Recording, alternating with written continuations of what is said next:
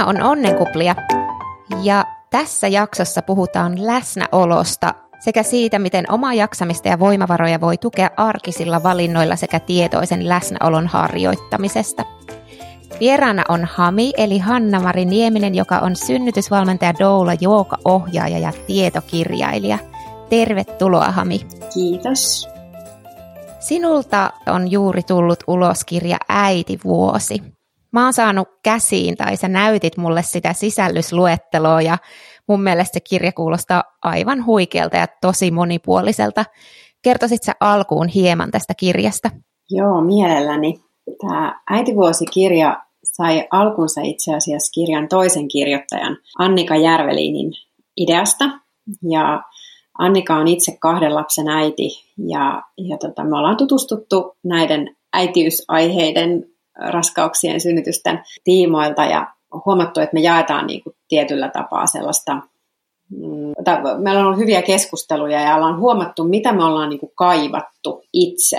Ja hän, hänellä oli hyvin selkeänä se, että mitä hän on kaivannut itse niin kuin vauvavuotena ja on etsinyt tavallaan silloin jo sellaista kirjaa, joka olisi vähän monipuolisempi, että löytyy kyllä niin kuin vauvanhoito-oppaita niin sanotusti. Ja sitten löytyy kirjoja aiheesta äidit ja työelämä ja löytyy niin kuin kaiken näköistä tämmöistä, mutta tavallaan siihen semmoiseen postpartum-aikaan ja siihen ekaan vuoteen, niin suomalaisia kirjoja ei kauheasti löydy. Et löytyy kyllä niin kuin 40 Days postpartum vai mitä näitä on, ja fourth trimester ja kaikenlaista englantinkielistä kirjallisuutta. Tätä on huomioitu niin kuin paljon enemmän, mutta suomeksi ei hirveästi. Ja meillä oli halu tehdä niin kuin semmoinen painavaa, puhuttelevaa asiaa, mutta kauniisti esitettynä ja lisäksi semmoisella niin kuin nimenomaan äitiä, tuoretta vanhempaa tukevalla tavalla. Eli siinä on semmoisia teemoja ja aiheita, jotka meitä on puhutellut silloin, kun me ollaan oltu pienten vauvojen kanssa ja, ja mitkä kysymykset on herättäneet keskustelua omassa ystäväpiirissä. Kuulostaa kyllä tosi hyvältä kirjalta ja vähän semmoinen niin kuin äidinhoito kirja, äidin oma hoito. Ja mun mielestä kun mä oon nähnyt ne aiheet, niin ne on just sellaisia, mitä mäkin olen tuolla somessa saanut palautetta, että asioita, mistä saisi puhua enemmän. Kyllä, että vaikka niin kuin kuinka puhutaan jossain, äh, tulee Väestöliiton opasvihkosia tai mitä kaikkia neuvolasta tulee jotakin, niin ne on kuitenkin vähän eri tasolla kirjoitettuja ehkä kuin se, mitä sitten kokijat puhuu. Ja siinä kirjassa on myös musta ihanaa se, että me haastateltiin kymmenen äitiä, joilla on kaikilla aika pieniä lapsia. Siellä taitaa nuorin vauva olla mm, muutaman, ihan joku kahden, kolmen kuukauden ikäinen ehkä. Ja sitten on niin sellaisia alle yksi, kaksivuotiaita.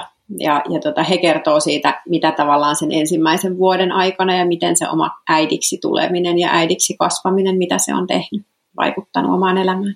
Kuulostaa tosi hyvältä. Hienoa, että lähditte tekemään sellaista.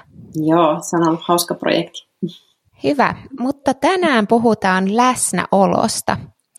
Mitä se läsnäolo oikein on ja miksi siihen kannattaa kiinnittää huomiota? No läsnäolo on sellainen kyllä, mikä meillä kaikilla, se läsnäolon taito meillä kaikilla on, mutta me nykyihmiset ollaan vähän hukattu se, koska meille tulee niin paljon aistiärsykettä ja kuormitusta niin kuin ulkoa päin. Ja välillä, jos ajatellaan vanhemmuutta, niin on sellainen huoli, tai mä olen ollut aistivina niin sellaista että läsnäolo, niin kun, että lapsi vaatii sataprosenttisen läsnäolon vanhemmalta. Ja siitä tulee, se tarkoittaa vähän eri asiaa ehkä kuin se, mitä mä haen sillä läsnäololla. Eli toki niin kun lapsi kaipaa läsnä olevaa vanhempaa ja, ja mä veikkaan, että aikaisempina aikoina, vaikka ei ollut kännyköitä viemässä vanhempien huomioita tai, tai tietokoneita ja, ja näitä asioita, niin vanhemmat on ollut ehkä eri tavalla ei läsnä kun on ollut toisenlaiset vaatimukset ikään kuin. Elämä on ollut kovempaa. Nykyvanhemman huomiota vie tietenkin niin kuin tämä erilainen kaikenlainen muu kuormitus. Mutta se läsnäolo, eihän me voida olla niin kuin sataprosenttisesti kaiken aikaa toisellekaan läsnä. Se on musta mahdottomuus. Ja läsnä oleva vanhemmuus ei tarkoita mun mielestä sitä, että mun pitää olla niin kuin koko ajan se huomio siinä vauvassa vaan, tai lapsessa, vaan se tarkoittaa semmoista olemisen tasoa, että olen läsnä itsessäni ja tässä hetkessä ja ikään kuin valmiina siihen vuorovaikutukseen sen lapsen kanssa, vauvan kanssa. Se ei, tar- se ei ole poissulkevaa, se ei niin kuin poissulje sitä vuorovaikutusta. Saatkohan se kiinni ja saakohan kuulijat kiinni, mitä mä tarkoitan tällä, mikä se ero on näissä läsnäoloissa. No otetaanko sellainen käytännön esimerkki, että jos mulla on puhelin, kun vauva on tässä ja mä plärään sitä puhelinta, niin mä olen silti läsnä, koska jos se vauva sitten jotenkin inahtaa tai pyytää jotain, niin mä huomaan sen vauvan ja huomioin hänet sitten heti, versus sitten sellainen, että mä oon niin uppoutunut siihen mun kännykkään, että mä jotenkin en kuule mm. sitä lapsen pientä ininää tai huomaan niitä merkkejä, mitä hän antaa?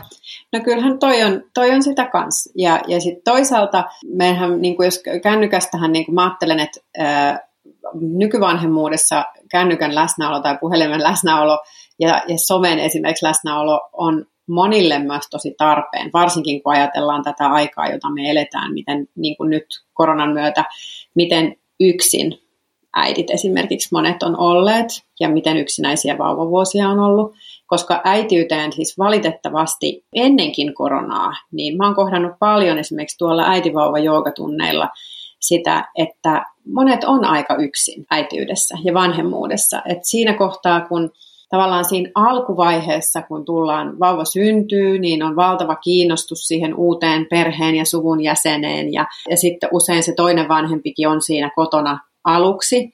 Ja sitten kuitenkin ymmärrettävästi sitten, kun on aika palata toisen töihin ja kaikki niin kuin elämä alkaa asettua siihen arkiuomiinsa, niin monet jää aika yksin, jos ei ole omassa lähipiirissä muita samassa elämäntilanteessa olevia.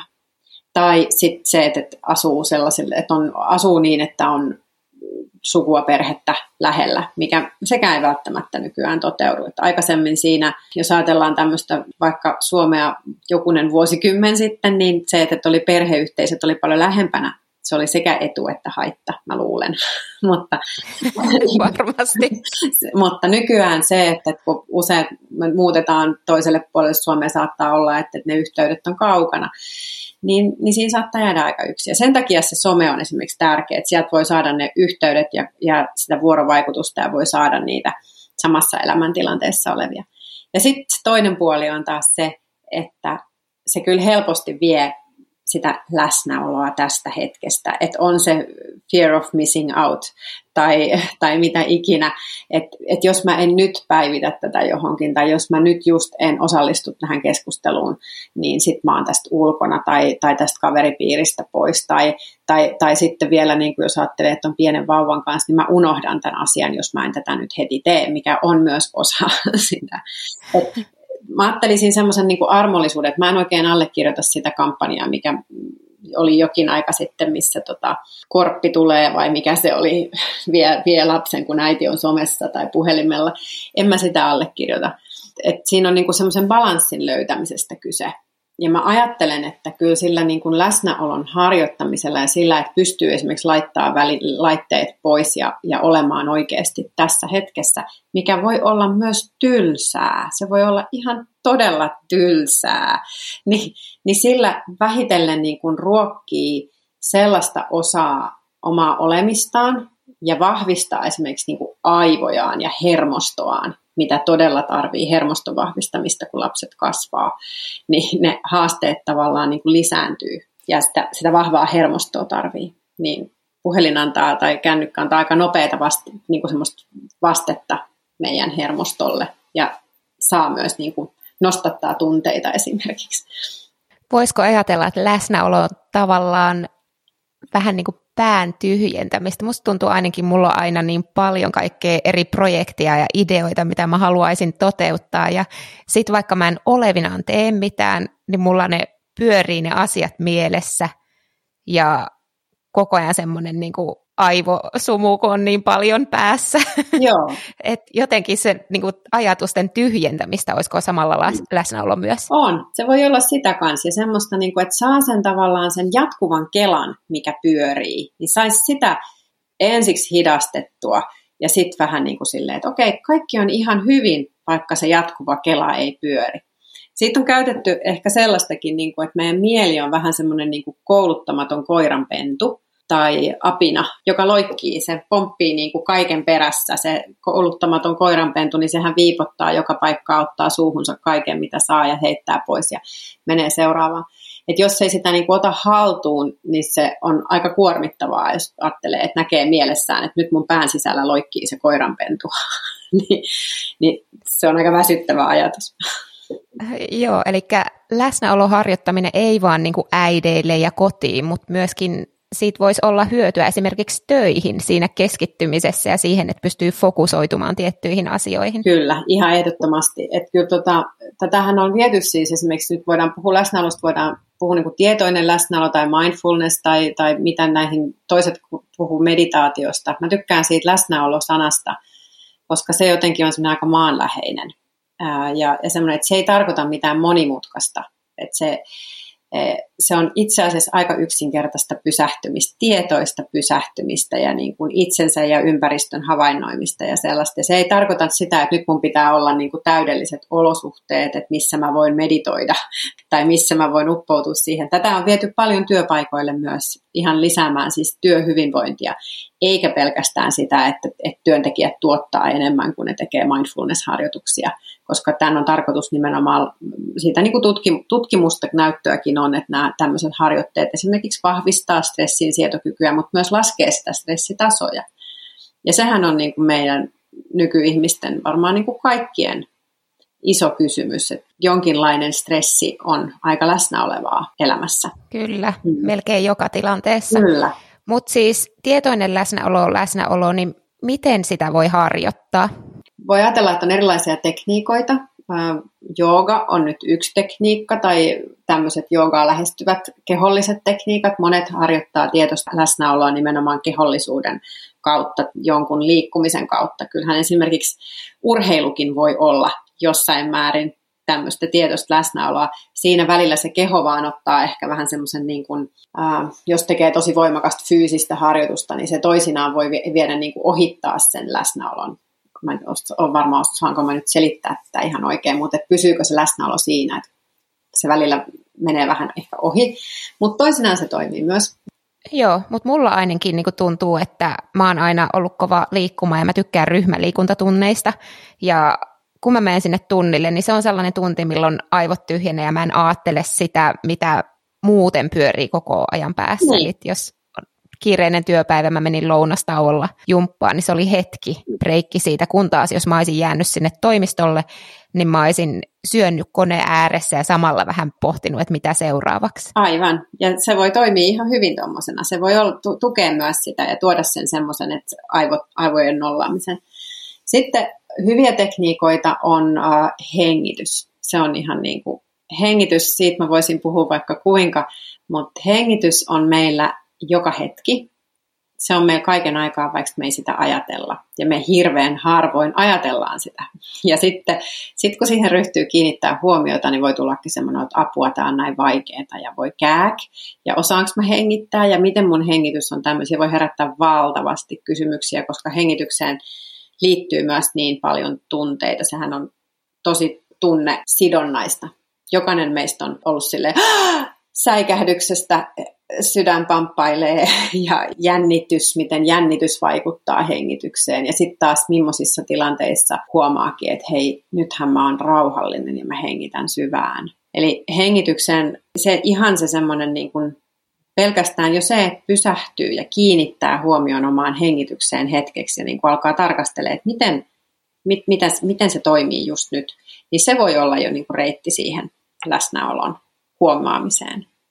Sitten mä ajattelen, että myös semmoinen, vähän niin kuin kun me ollaan niin jotenkin monilla meistä aistit on todella läsnä olevia. Tietenkin ehkä nyt katse, ne ketkä meistä näkee. Tiedetään, että sokeilla on tosi vahva kuulo voi niin kuin erilaisten aistimusten kautta myös ryhtyä tarkastelemaan läsnäoloa. Ja mä ajattelin, että sitten voisin ohjata semmoisen pienen pienen harjoituksen, missä otetaan näitä aisteja mukaan tai, tai suljetaan jotain ehkä pois, mikä voi herättääkin huomaamaan sitä läsnäoloa eri tavalla. Niin siihen on erilaisia reittejä. Se on aika, niin voi olla yksilöllistäkin, mitkä konstit toimii. Nyt kun me ollaan tätä pakkastalvea saatu elää, niin siis kylmä vesihän on yksi sellainen, joka avantouimarit harjoittavat usein läsnäoloa siellä. Mä oonkin huomannut somessa, että sä käyt usein avannossa Joo. ja taisit olla pitkäänkin. Mä huomasin, Joo. että joku sanoi, että oli tupla-ajan kuin hän, niin miten pitkään sä oot siellä avannossa kerralla? Se vaihtelee. Mä asun niin tuulisessa paikassa, että jos on ikävä tuuli, niin sitten mä saatan olla siellä lyhyesti, varsin lyhyesti, mutta tota, Kyllä mä siellä mielelläni olen hengittelemässä. Se on mulle nykyään semmoinen niin hengitysharjoitus, läsnäoloharjoitus. Se on hyvin, mä koen sen tosi meditatiivisena tällä hetkellä, että mun on se vuosien saatossa se tapa vähän niin kuin muuttunut aika paljonkin, miten mä siellä olen.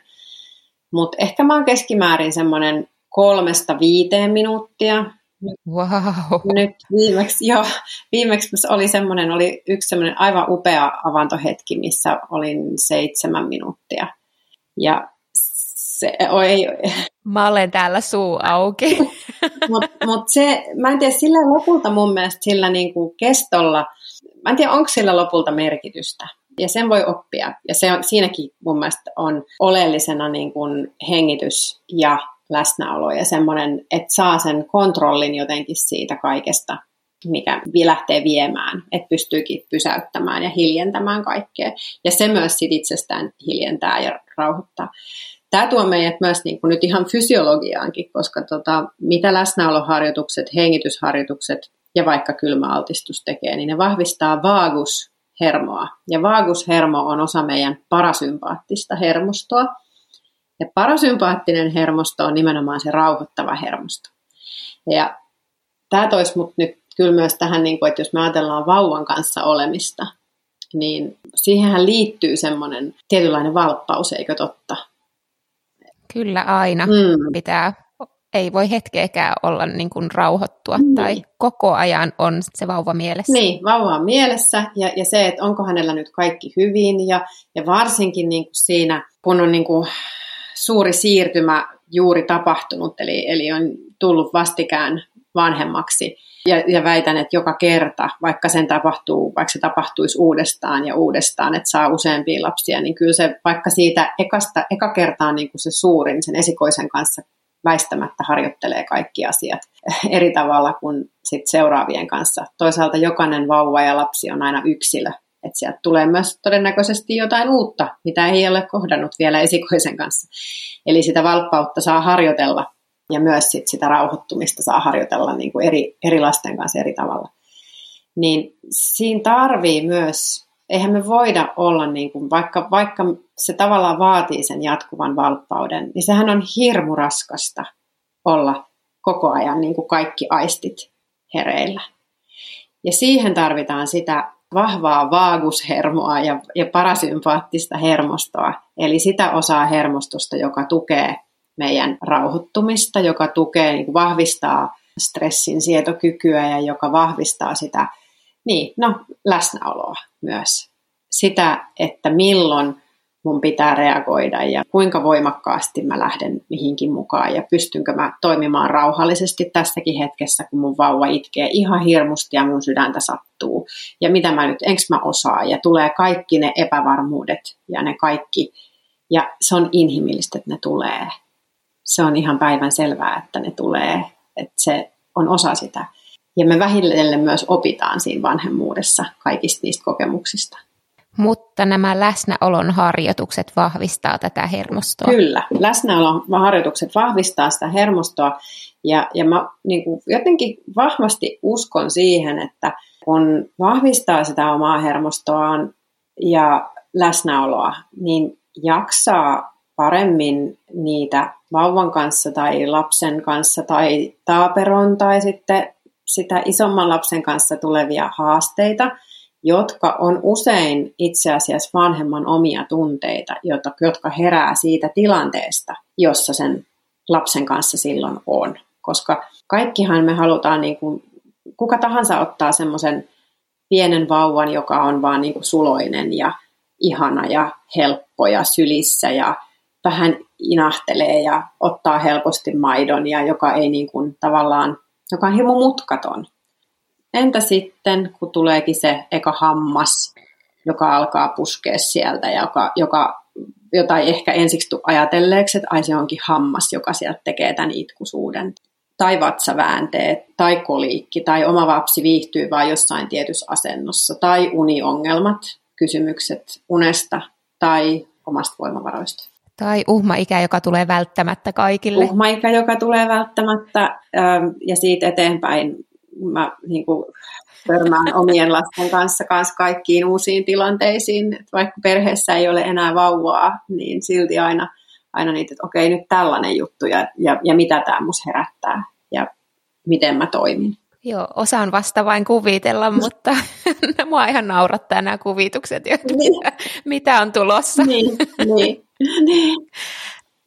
Hyvä. Hmm. Mutta olisiko sulla vielä joku lisätä tähän läsnäolon harjoitukseen vai laitetaanko me läsnäolo hetkeksi tauolle ja sitten tämän jakson loppuun sä vedät pienen läsnäoloharjoituksen? No se voisi olla sillä tavalla, että mä ajattelen, että se, mä vedän sen harjoituksen sinne loppuun ja sen läsnäolo voi pitää niin kuin silleen mielessä kuplivana, että se, sen ei tarvittaisi siellä niin kuin taustalla jotenkin tässä meidän keskustelussa. Eli sen ei ole tarkoitus olla mitään kuormittavaa, se ei tarkoita niin kuin sellaista, että se lisäisi jotenkin vaatimuksia vanhemmalle, vaan sen on tarkoitus helpottaa niitä. Niin, koska monesti jos ajattelee, että apua mun pitää nyt harjoittaa läsnäoloa, niin se on taas yksi tehtävä listalle, joka on suoritettava. Kyllä, kyllä. Ja, ja sitä tehtävälistaa en halua kasvattaa, vaan päinvastoin jotenkin sillä läsnäolon kautta siihen voi saada myös helpotusta, väitän. Tämä olisi ihanaa oppia. Mutta mennään hetkeksi muihin aiheisiin, eli varmasti me kaikki äidit rakastetaan meidän lapsia ja ollaan onnellisia, että he on olemassa, mutta samaan aikaan moni puhuu väsymyksestä ja siitä, kuinka rankaksi kokee sen vanhemmuuden tai mitä haasteita siellä on. Osaatko sanoa yleisesti, mikä aiheuttaa sellaisia tunteita äideille, että väsyttää ja ettei jaksas? Mun oma kokemus omasta äitiydestä esimerkiksi on, että mulla on semmoinen riittämättömyyden tunne, joka välillä nostaa tosi syvästi päätään. Toisilla vanhemmilla se on ehkä syyllisyys jostakin. Ja, ja mä niin kuin koen itse, että siinä on jotain semmoista yhteydessä johonkin semmoiseen mun omaan sisäiseen puheeseen. Että se mistä ne paineet siihen vanhemmuuteen tulee ja siihen omaan väsymykseen, niin toki siellä pienen lapsen vanhempaa väsyttää ihan siis se, miten yöt menee, saako itse nukuttua, onko niin kuin riittävästi, pystyykö palautumaan joko öisin tai sitten päivisin. Sitten tietenkin ihan niin kuin, kyllä se on, se on, se on aikamoista duunia myös. Et siis kyllähän pienestä lapsesta on paljon ihan konkreettista tekemistä ja työvaiheita. Sitä, että miten tämä lapsi syö, mitä hän syö, miten ne ruuat, on se vaikka hän söisi niin kuin samaa ruokaa joku oma koko perhe, niin, niin se sotku on joka kerta kuitenkin siivottava, koska se sotkukin siitä tulee, tulee tavallaan niin kuin kotitöitä ja, ja niitä sit, miten niitä jaetaan, sitten tulee kaikkea kuormaa, missä vaiheessa työelämään, mitä yhteiskunta meiltä odottaa, mitä, niin kuin itse, mitä itse ajattelee, haluaa, millaiset perhesuhteet, onko mä millainen vuorovaikutus, jos on toinen vanhempi, niin sen toisen vanhemman kanssa. Sitten kaikki se valtaisa määrä metatyötä, mikä tulee lasten kasvaessa. Pitää muistaa päiväkotiin se ja tämä ja tuo asia, muistaa täyttää se paperi, viedä sinne ne kurahaalarit, huolehtii niin kuin kaikki se, mikä kans kuormittaa sitä niin kuin ja väsyttää ja saa aikaan kaikenlaista. Ja et siinä, siis et on tavallaan se konkreettinen työ ja sitten on se valtava määrä metatyötä. Että kyllähän ne väsyttää ihan varmasti. Ja sitten siihen päälle vielä, niin kuin, että, että mitä, mitä se, niin kuin se sisäinen puhe itselle on. Että onko se arvostavaa, ystävällistä, kannustavaa, lempeää vai että puhuuko niin kuin itselleen samalla tavalla kuin puhuu lapselle, jolle sanoo, että mä rakastan sua. Niin muistaako itselleen sanoa sen, että hei, hyvin sä vedät, mä rakastan sua kanssa. Niin ja sekin, sekin, että monesti kannustetaan ystäviä sanotaan, että, tai niin kuin, että, niin. että, että hyvin sä, että ei se haittaa, ei sun mm. tarvitse tehdä tota, mm. älä turhia mieti, mm. mutta sitten iteltä vaatii ne samat asiat ehkä. Kyllä, kyllä. Että osaa ystävälle sanoa, että rentoudu vähän, löysää vähän, mutta sitä ei sanota itselle. Niin, että kyllä mä ajattelen, että monesti kuulee näitä ohjeita, että no, että no nuku silloin, kun vauva nukkuu esimerkiksi päiväunet. Että nukut samaa aikaa. No ei kaikki pysty nukkumaan päiväunia. Ja kyllä mä ainakin tunnistan myös sen, että mulla kesti aika pitkään, siis mulla on kolme lasta, niin musta tuntuu, että mä vasta sen kolmannen kanssa osasin ihan oikeasti ottaa rennosti. paljon paljon rennommin kuin niiden edellisten kanssa. Ja ehkä siinä on sekin, että kun vauva nukkuu, niin silloin sulla on se hetki sitä omaa aikaa. Niin sä et halua nukkua, vaan sä haluat rauhassa olla siinä puhelimessa kiinni tai mm. viestitellä tai lukea Hesaria tai juoda sen kupin kahvia, nauttia puolikkaan keksipaketin tai mikä onkaan sitten Kyllä. se oma, Kyllä. oma pieni niin. liikuntaharjoitus tai jotain. Niinpä. Ja se on kyllä yksi mun mielestä, mitä, vois niin kuin, mitä, mitä mä suosittelen huomioimaan, kun sitten tulee se, että mä en kestä, kun täällä kotona on näin sotkusta, niin mä sanoisin kyllä, että jokaisen vanhemman olisi hyvä oppia, että silloin kun lapsi nukkuu, niin ei imuroida tai siivota. Tai sitten tekee niin, että ensiksi ottaa sen oman hetken, sen oman latauksen, sen mikä niin kuin lataa omaa, on se sitten vaikka värityskirjan värittämistä tai käsityötä tai, tai just jotain yhteydenpitoa ystävään tai kirjan lukemista tai mitä ikinä. Ja sitten jos aikaa jää, niin sitten siivoo sen, mitä ehtii. Että tekee sen niin kuin välttämättömimmän. Että on niin kuin, kyllä se riman laskeminen siinä kodissa, niin se on niin kuin kyllä yksi semmoinen, vaikka se saattaa tuntua vaikealta, niin, niin kyllä siihen kannustan, että jos se vie voimavaroja niin, että väsyttää sen takia.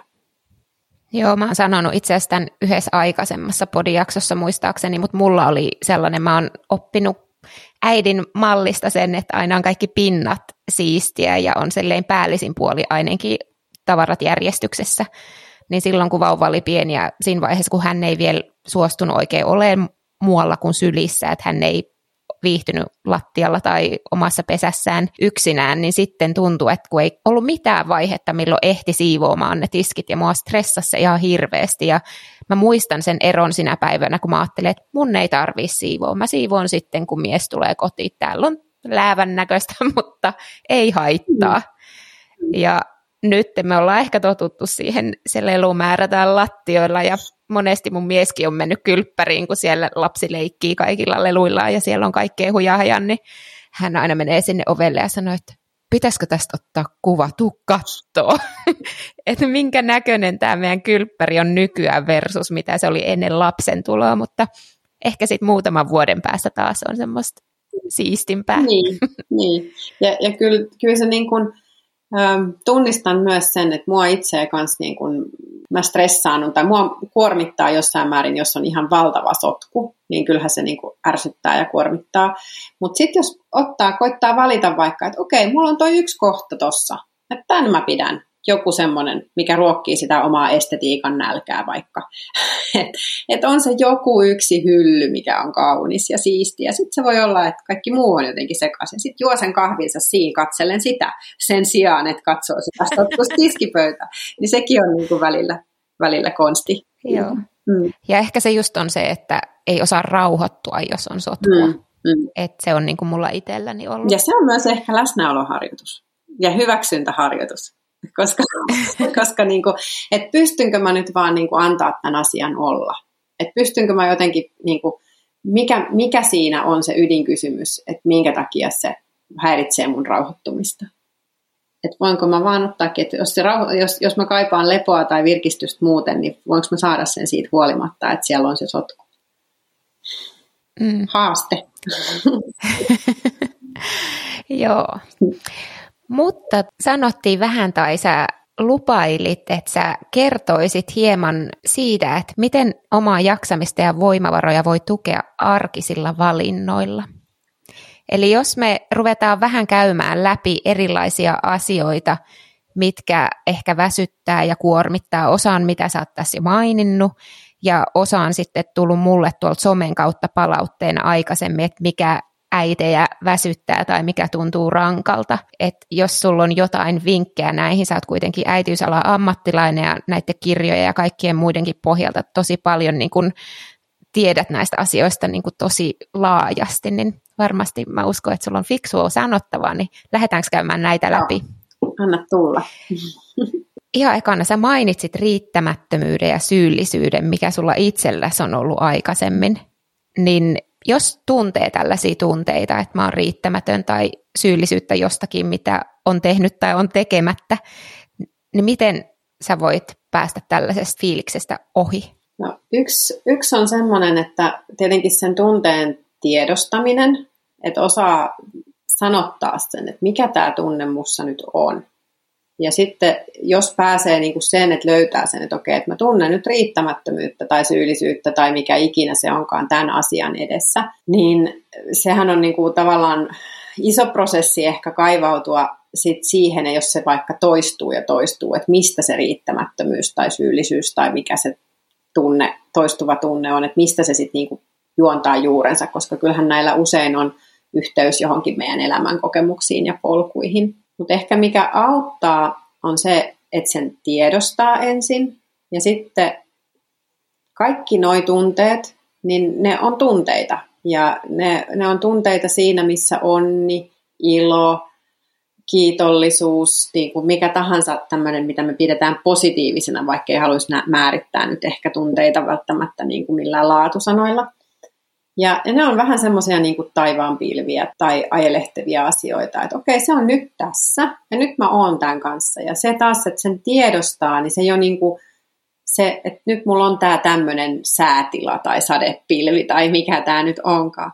Niin sen tiedostaminen, niin se jo ehkä alkaa vähän niin kuin liudentaa sitä ja, ja helpottaa sitä. Et silloin todetakin, että hei, että voi sanoa ihan itselle, että mulla on tämä tunne ja mulla on tämä nyt ja tämä tunne on ihan ok, että mulla, mä en ole vaarassa ja mä en tee niin kuin, tämä ei ole vaarallista mulle tai mun lapselle, että et ei ole niin kuin mitään hätää, varsinkaan jos ei oikeasti ole mitään hätää. Että on tietenkin eri asia sit siinä tilanteessa, jos on jokin sellainen niin kuin itseä tai lasta oikeasti, mikä aiheuttaa jonkinlaisen riskin tai vaaran. Mutta lähtökohtaisesti niinku sen tiedostaminen ja sitten taas pysähtyminen siihen. Ja sitten, että on sen tunteen kanssa, että ei tavallaan niinku yritä työntää ja paketoida sitä pois. Et mä en oikein usko itse siihen semmoiseen, että no nyt ajatellaan vain positiivisesti ja niinku siihen semmoiseen. Että on myös viime aikoina ainakin omassa näissä, minkä kanssa on tekemisissä, niin on törmännyt myös semmoiseen toksiseen positiivisuuteen että kyllä kaikki vaan siitä, kun vähän nyt piristyt, niin kyllä se siitä hyvin menee. Tämä nyt on vähän tämmöistä, ei ehkä paras mahdollinen esimerkki, mutta et, ää, joka tapauksessa niin kuin se läsnäolo sen kanssa, niin se alkaa helpottaa. Ja hyväksyntä, se on niin kuin tietoista hyväksyntää. Ja sitten, miten voisi niin kuin vahvistaa sitä, että, että okei, että jos tämä mulla toistuu, niin mitä mä voisin tehdä toisin, jotta tämä voisi vähentyä, se riittämättömyyden tunne esimerkiksi. Ja onko se todellinen?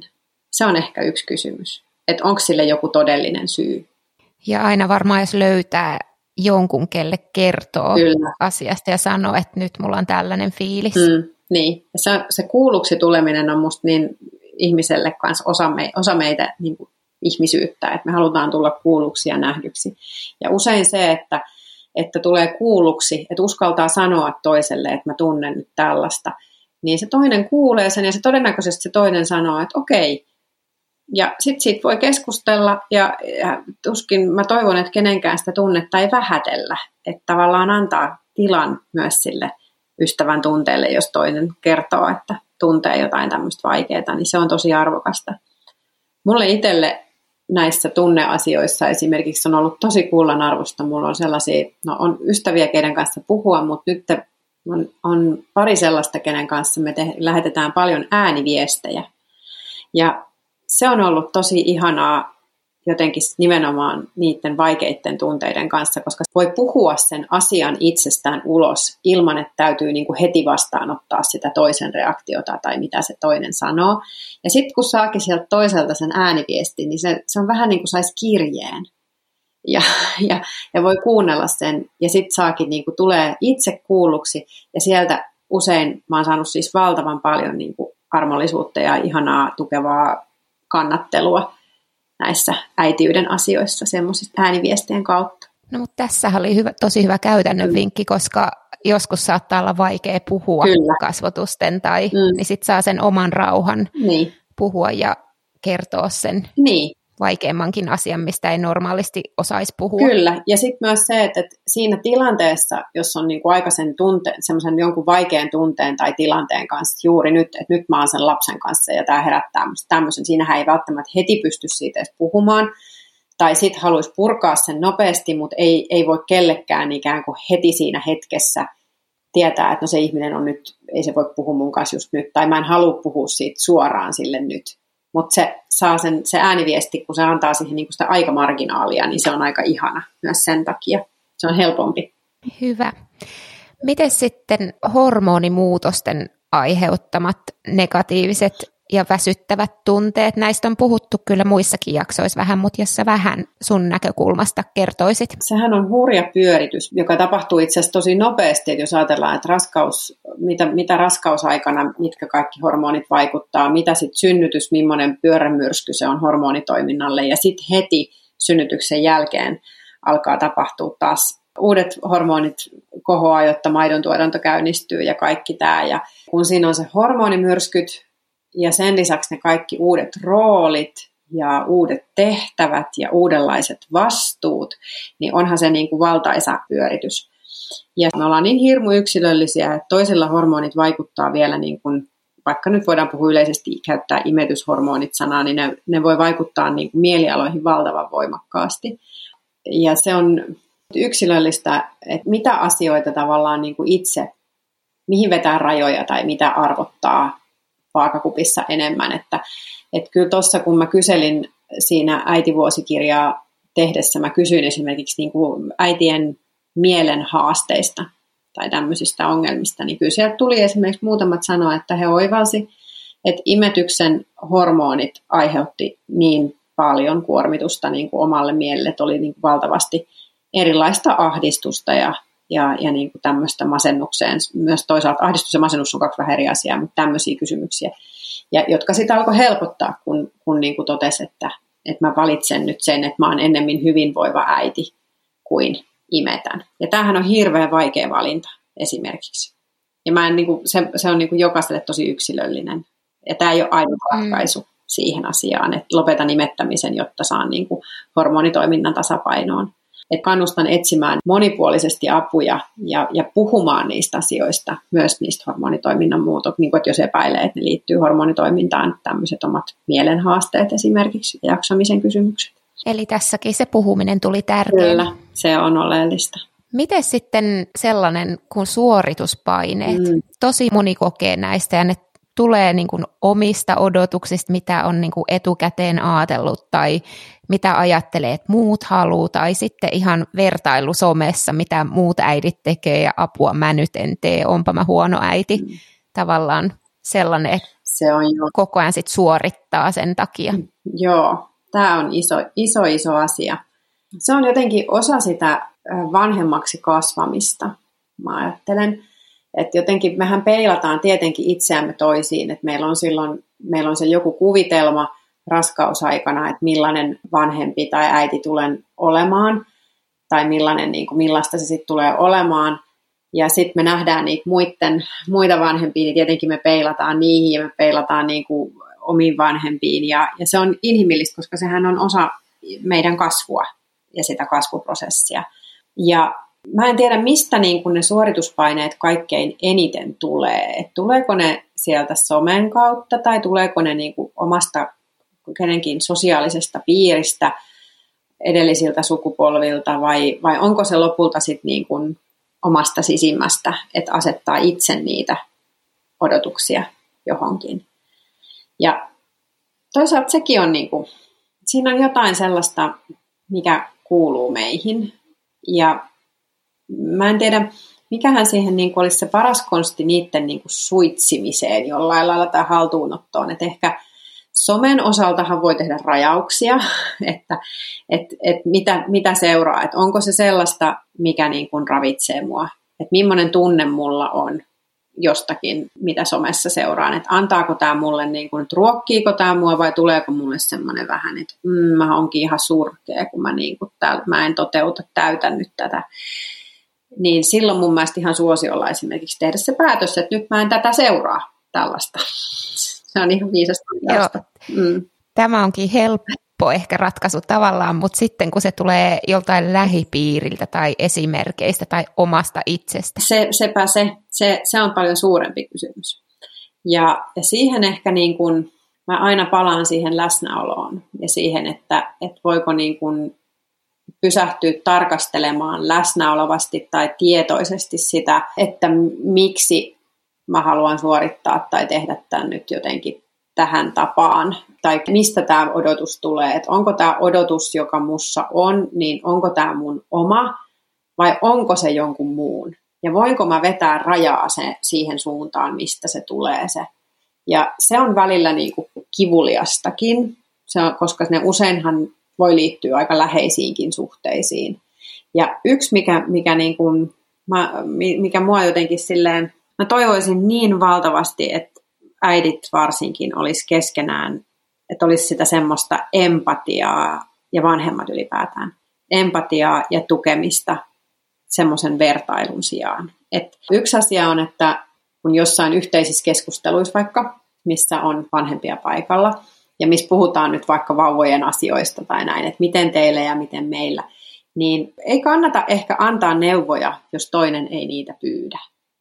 Tämä on ehkä se semmoinen, koska se, se saattaa niin kuin vähentää sitä suorituspaineita ja niitä odotuksia. Et aika helposti nämä aihepiirit on sellaisia, että niitä neuvoja satelee, vaikka niitä ei pyytäisi. Ja silloin niin kuin ehkä voi, voi todeta, että kiitos, me tehdään omat ratkaisut, tai sitten sanoa sen itse itselleen, että okei, okay, nyt tuolta on, mun suuntaan on nyt tulossa tuolta tuommoista tavaraa, mutta mä en halua tätä tavaraa, niin sen voi niin kuin itse sisäisesti myös vetää sitä rajaa. Ja nämä on tosi hankalia, ne ei, niihin ei ole niin kuin yhtä taikakonstia, koska niihin usein liittyy sitten myös ne läheiset ihmissuhteet. Ja, ja tietenkin se omalle lapselleen haluaa vain parasta.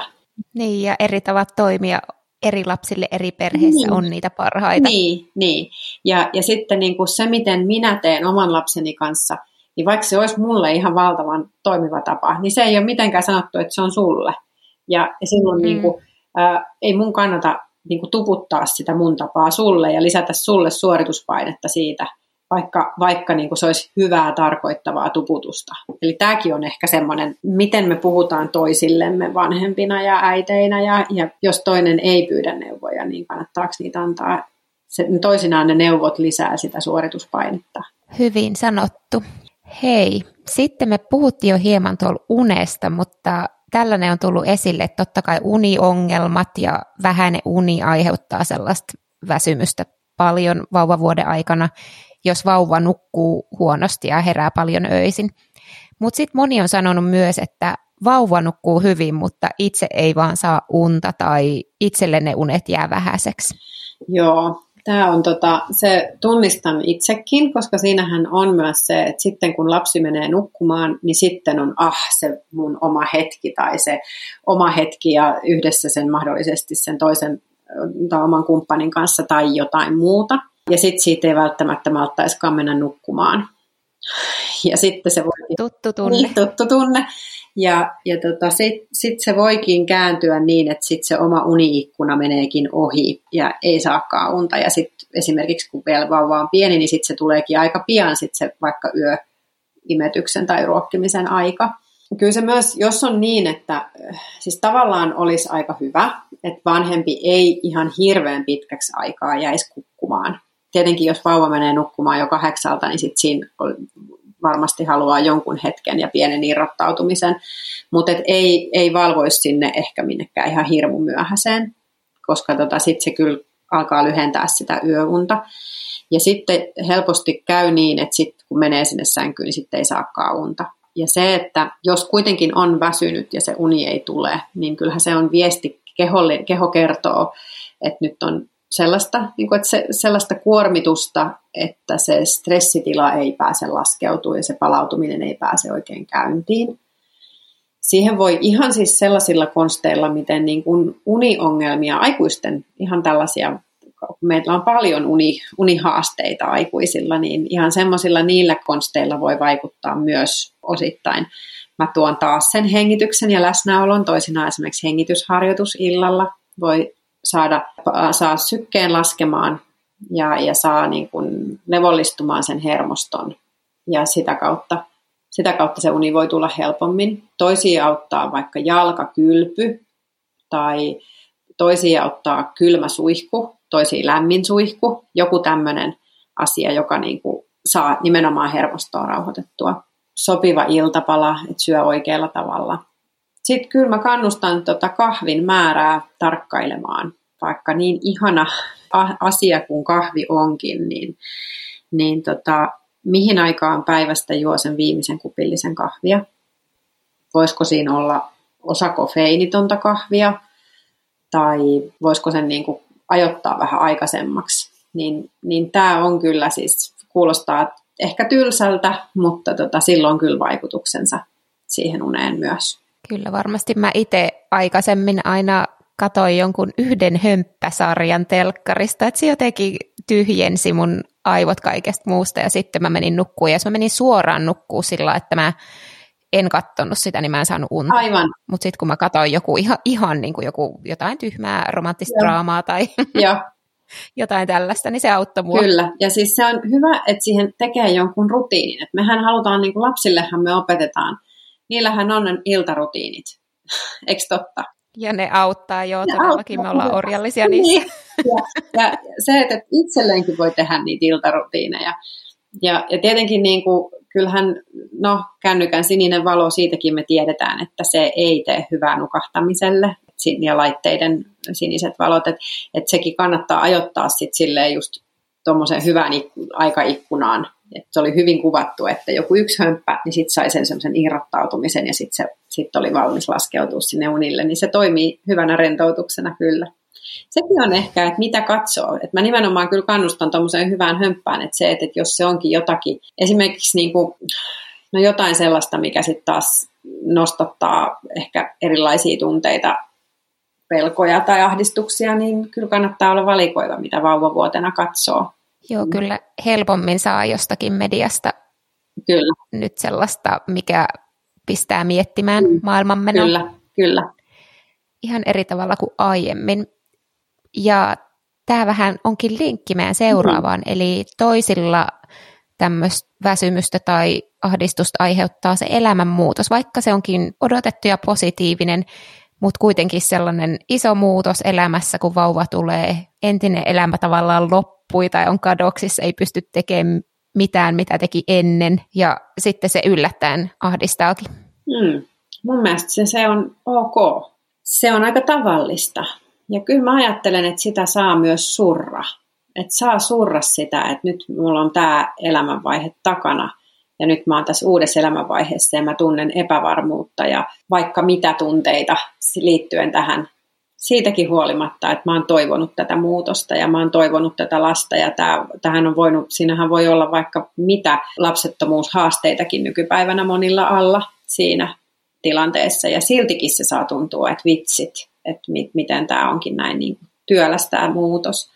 Armollisuus itseä kohtaan on jotenkin se semmoinen, mistä puhun kanssa paljon. Et musta se on hyvin ymmärrettävää, että vaikka sitä olisi toivonut sitä lasta, niin siinä tulee aina jotain niin yllättävää. Ja sitten kaikki se, koska se on niin perustavanlaatuisen iso se muutos, että kaikki oma rooli ja identiteetti muuttuu tulee uusia ihmissuhteita jo pelkästään, että tulee se suhde siihen uuteen ihmiseen, joka on vielä ihan tavallaan, jos ei tiedä mitään ikään kuin, vaikka jotain tietää. Ja pitää opetella valtavasti uusia taitoja. Suvussa roolit muuttuu, parisuhde, jos se on olemassa, muuttuu.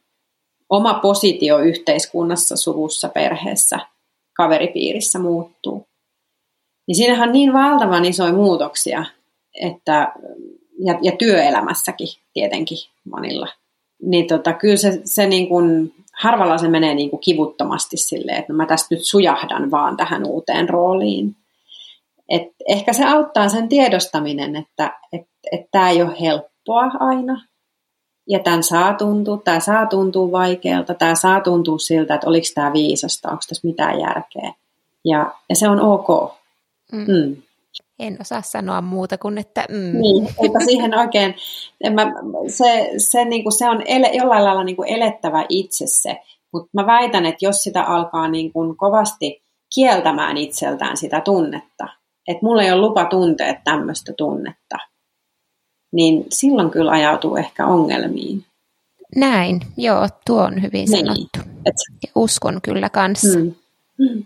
Sitten ihan sellaisia käytännön asioita, mitkä väsyttää. Kun on haasteita vauvahoidossa, esimerkiksi imetys on haastavaa tai vauvalla on isoja allergioita tai muita terveydellisiä haasteita, niin se on varmasti äideille ja isille, isille, miten sanotaan isille monikossa, mm. raskasta. On. Kyllähän ne on aina, koska siinä tulee myös se niin semmoinen syvä huoli tietenkin siitä oman lapsen hyvinvoinnista.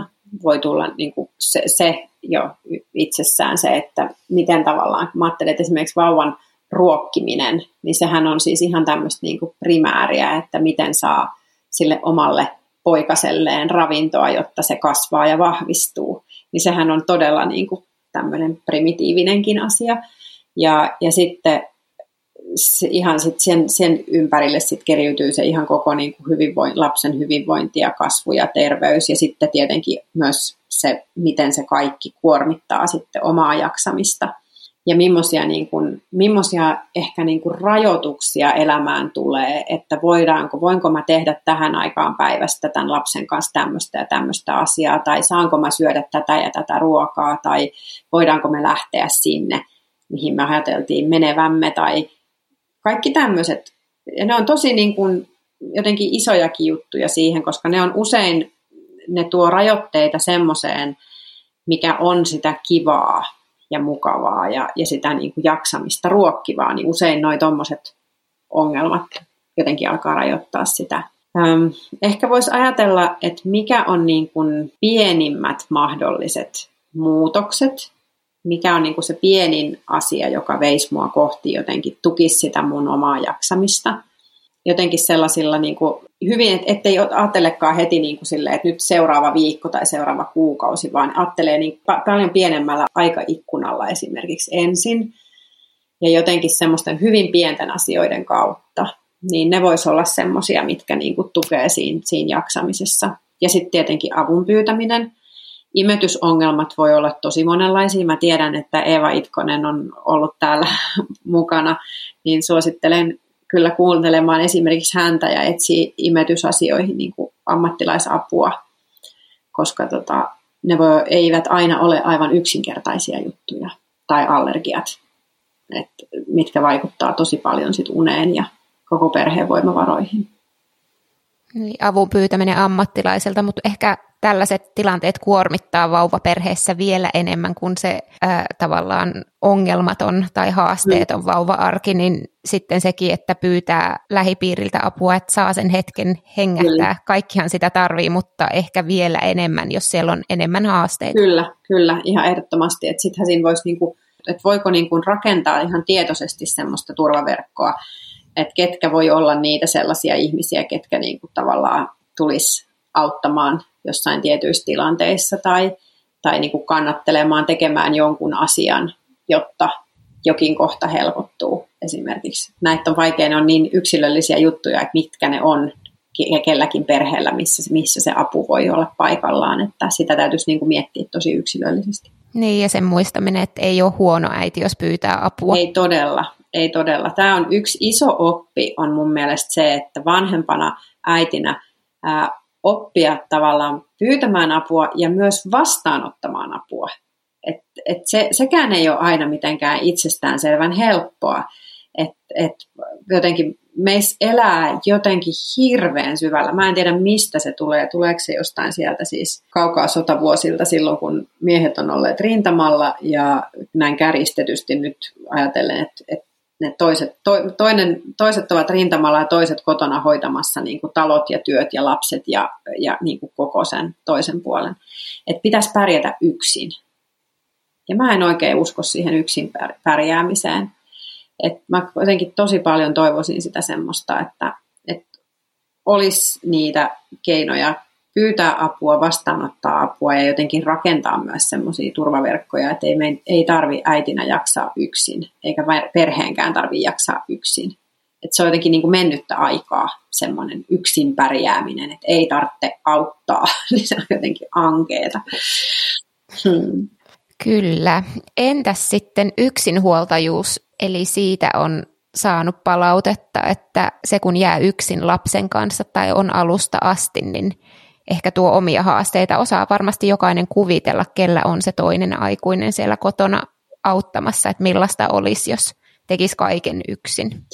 Joo, tämä on iso teema ja tämäkin on myös niinku semmoinen, joka, joka ehkä niinku meidän yhteiskunnassa on muuttunut. Et aikaisemmin ehkä yksinhuoltajuus oli, niinku, onhan se edelleenkin osittain voi päätyä yksinhuoltajaksi monesta syystä, mutta meillä on nykyään yhä enemmän myös itsellisiä äitejä, jotka tekee sen tietoisen valinnan. Varmasti heitä on aikaisemminkin ollut, mutta koska sitä on niin paljon paheksuttu vaikkapa vielä, musta tuntuu 80-luvullakin, niin, tota, niin se ei ole ollut niin yleistä, että, että mulla esimerkiksi, mun, jos mä ajattelen omaa asiakaskuntaa, niin mulla on ihan säännöllisesti mä tapaan itsellisiä äitejä, jotka tekee itse sen valinnan, että elämä on mennyt niin, että ei ole kumppania, jonka kanssa perhe olisi saanut alkunsa, niin sitten haluaa kuitenkin lapsen. Ja tietenkin se on hyvin erilaista silloin, kun tekee sen tietoisen valinnan ja hakeutuu vaikkapa hoitoihin ja saa sitä kautta, sitä kautta tulee vanhemmaksi, kuin sit se, että on suhde, josta tulee raskaaksi, on se suhde sitten millä tahansa tahansa, on se vaan satunnainen kohtaaminen tai sitten suhde, joka päättyy ennen kuin, ennen kuin lapsi ehtii syntyä tai päättyy jossain kohtaa, niin se on hyvin erilaiset, erilaiset tilanteet. Ja silloin niihin liittyy niin kuin erilainen tunnetyö myös, koska silloinhan kun jos siihen liittyy vaikkapa, että odottaja jää yksin tai tulee hylätyksi, niin silloin se on niin kuin iso asia käsiteltäväksi se yksin jääminen. Mun tunne on tämä, vaikka en ole itsestä kokenut, kuin sit se verrattuna, että tekee sen tietoisen valinnan, että mä teen tämän lapsen yksin. Ja mulla on, on, on työskennellyt erilaisten äitien kanssa, jotka on eläneet näitä ja kaikki on korostaneet kyllä sitä oman turvaverkon tietosta rakentamista että on niitä ihmisiä, keihin voi luottaa. Ja yksi äiti teki sellaisen ratkaisun, että heitä oli itse asiassa kaksi itsellistä äitiä. Ja he ostivat samasta taloyhtiöstä itsellensä asunnot, asuvat naapureina ja heillä on aika samanikäiset lapset ja he pystyvät niin osittain sitä arkea jakamaan – nyt kun lapset on päiväkodissa, niin ne on samassa päiväkodissa, niin he elää kumpikin omassa kotitaloudessaan ja omassa perheessään, mutta pystyvät tavallaan niin kuin tukemaan toisiaan siinä vanhemmaudessa.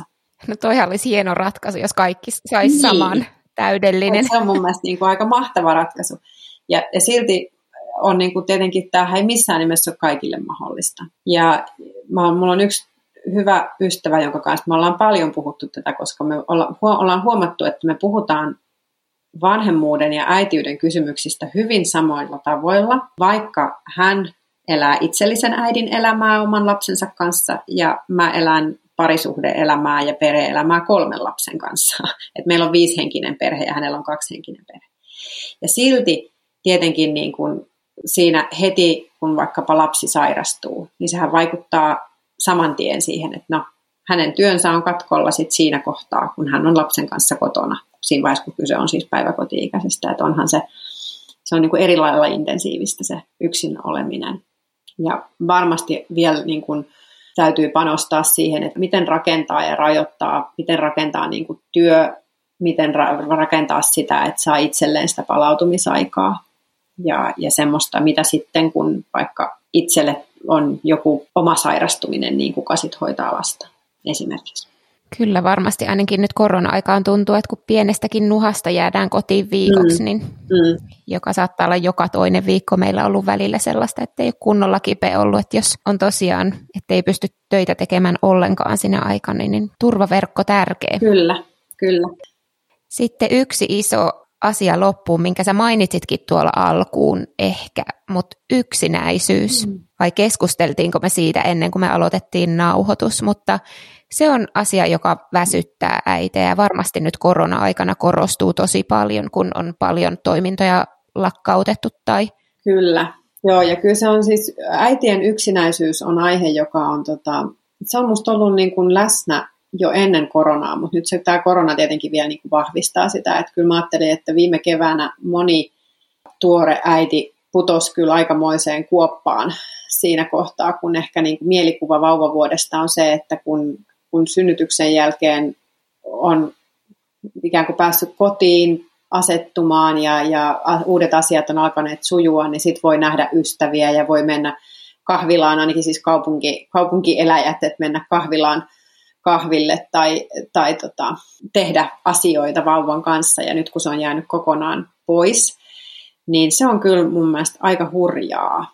Ja, ja se, jos se on niin kuin muutenkin ollut se äitien yksinäisyys semmoinen jo läsnä oleva asia, että mitä mä oon ainakin kohdannut tuolla joogatuntienkin kautta, niin, niin sit nyt se on ollut niin kuin vielä isompaa. Et mä en tiedä, että siihen täytyisi varmaan olla niin kuin monenlaisia luovia ratkaisuja, että, että miten ylläpitää jotenkin sellaista yhteyttä, ettei ole yksin.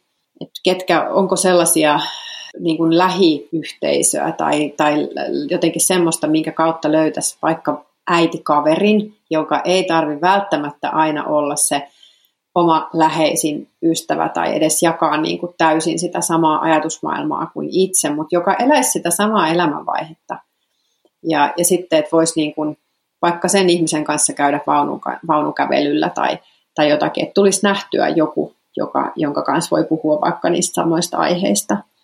Kaikki tämä ei niin kuin kaikille tämä ei ole se juttu, koska toiset kaipaa nimenomaan sitä omaa, että on ne tutut ihmiset ja kokee, että täytyy olla semmoinen tuttu ja turvallinen ihminen, jonka kanssa jakaa sitä arkea, ettei koe sitä yksinäisyyttä. Mutta jollekin se voisikin olla, että jos olisi näitä, olisi semmoinen, nyt tietenkin kaikki MLLn äitikahvilat ja perhekahvilat on myös katkolla, mistä, mistä tavallaan voisi löytää niin kuin omalta alueelta semmoisia ihmisiä. Joo, mäkin olen itse asiassa miettinyt, että saisinko mä jotenkin tuolta onnenkuplien kautta niin. jonkunlaisen äitikaverihaun käyntiin. Niin, se, että olisiko semmoinen, niin kuin, että miten voisi saada semmoisia, että, että olisi, olisi jotenkin samantyyppisessä elämäntilanteessa. Eikä tarvi olla, tai, tai edes, edes tarvi olla ihan sama, mutta että samanlaisessa elämäntilanteessa, mutta että jotain semmoista, että olisi helppo kohdata. Ja silloin se esimerkiksi voisi olla siis silleen, että se olisi hyvä tavallaan, että no voihan se olla etäyhteyksilläkin, mutta, mutta ehkä se, että voisi käydä vaikka niin kuin nähdä ulkona, niin se jo antaa lohtua. Mulle itselle oli ihan valtavan tärkeää silloin esikoista odottaessa tota, yksi, yksi, me oltiin oikeastaan niin kuin samassa kaveripiirissä, ei tunnettu kauhean hyvin toisiamme. Ja sitten kävi ilmi jossain vaiheessa, että, että hän tiesi, että mä oon raskaana ja sitten hän soitti mulle ja kertoi, että hei, mäkin oon raskaana. Ja meidän lapset syntyi tasan kuukauden erolla. Ja me se eka vuosi me nähtiin joka viikko. Se oli siis, siitä, siitä on jäänyt semmoinen, että vaikka tällä hetkellä me asutaan niin kuin matkan päässä toisistamme, niin musta tuntuu, että joka kerta, vaikka menisi pitkä aika, että me ei nähdä eikä kuulla, niin se keskustelu alkaa aina siitä, mihin se ikään kuin viimeksi on jäänyt. Kuulostaa hienolta. Niin, se on ihan hirmo arvokas ystävyys. Ja oli mulle ainakin sellainen, niin kuin, että, mä, että mä sen, sen ystävyyden takia mä en ollut yksin silloin vauvavuonna. Hyvä. Olisi hienoa, jos kaikki löytäisi jostain tuollaisen. Pitää miettiä, mm. voiko itse tehdä mitään edesauttaakseen. Niin. Mutta tässä tuli paljon hyviä sanoja ja ajatuksia. Ja nyt loppuun pieni läsnäolon harjoitus. Joo, tehdään niin. Kiitos kun kutsuit taas mukaan ja mä toivon tosi paljon – armollisuutta jokaiselle vanhemmalle siihen omaan vanhemmuuteen, että suhtautuisi itseensä yhtä lempeästi kuin suhtautuu siihen pieneen lapseen. Yleensä me suhtaudutaan heihin paljon lempeämmin. Näin varmasti on.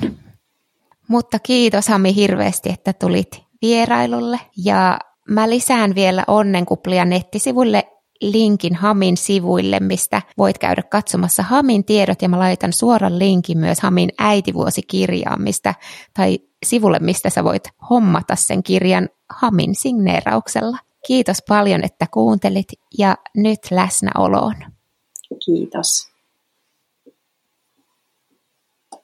Sä voit tehdä tämän pienen harjoituksen ihan missä tahansa. Ehkä auton ratissa, mutta – oikeastaan siellä, missä sä olet. Vaikka nyt, kun sä kuuntelet tätä, jos sä oot sellaisessa paikassa, missä sä voit hetken ikään kuin vaan keskittyä kuuntelemaan ja katselemaan.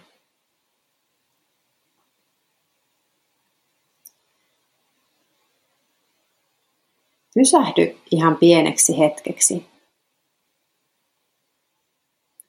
Katsele ympärillesi tai jos sulla on mahdollista katsoa ulos ikkunasta, katsoa maisemaa, näkymää, jossa sä olet.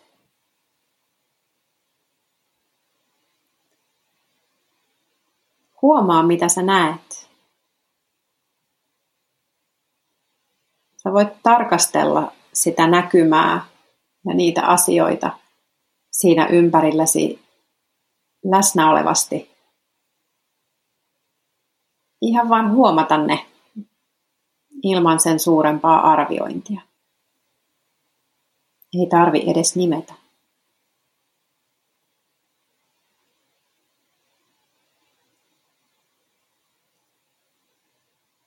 Sulje nyt silmäsi. Tunne, miten sun silmäluomet sulkeutuu ja hellitä vähän hartioista. Mitä sä kuulet? Mitä aistit ympäriltäsi?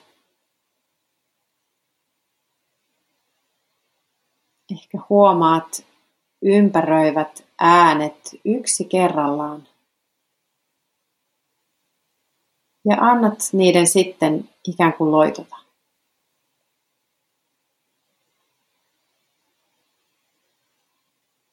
Sun mieli voi olla vähän toimia kuin tutka, joka skannaa ympäristöä, mutta samalla se voi jättää sitten ne äänet sivuun. Niihin ei tarvitse kiinnittyä.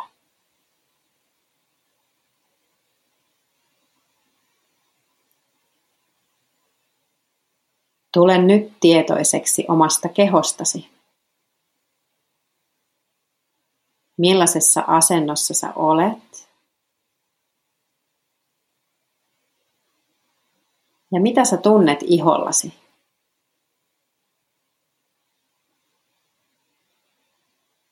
Mitä sä huomaat, kun suuntaat huomiosi oman kehon sisäpuolelle? Millaisia aistimuksia, tuntemuksia tai tunteita havaitset kehossasi juuri nyt?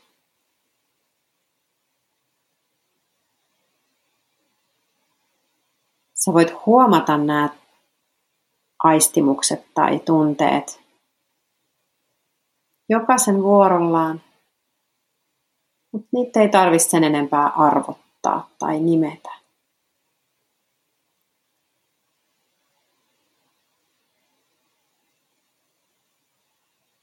Tule nyt tietoiseksi hengityksestäsi. Huomaa sen olemassaolo. Huomaa sekä uloshengitys että sisäänhengitys. Missä kohden kehossasi sä tunnet hengityksen ja sen liikkeen?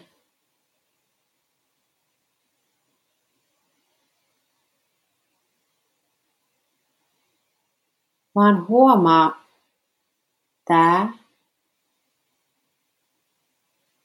ja huomaa jokainen hengitys, sekä sisäänhengitys että uloshengitys.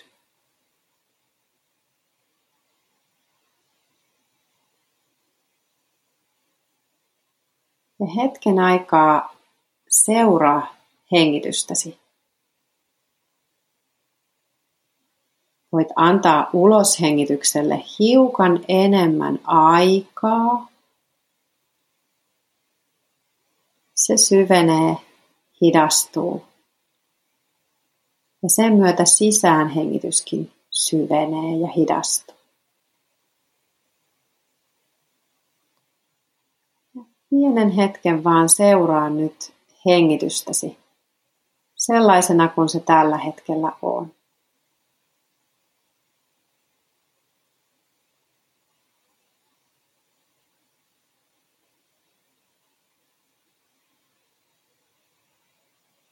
Sä voit viivähtää tässä.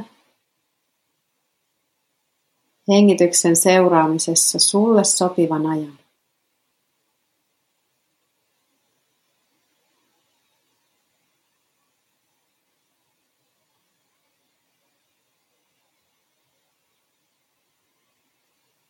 Ja sitten kun susta tuntuu, että sä oot valmis, sä voit hitaasti avata silmät. Ehkä vähän tarkastella omaa oloasi, miltä maailma näyttää nyt. Ja sitten jatkaa puhjasi. Kenties aavistuksen läsnä olevammin, hitaammin tietoisemmin.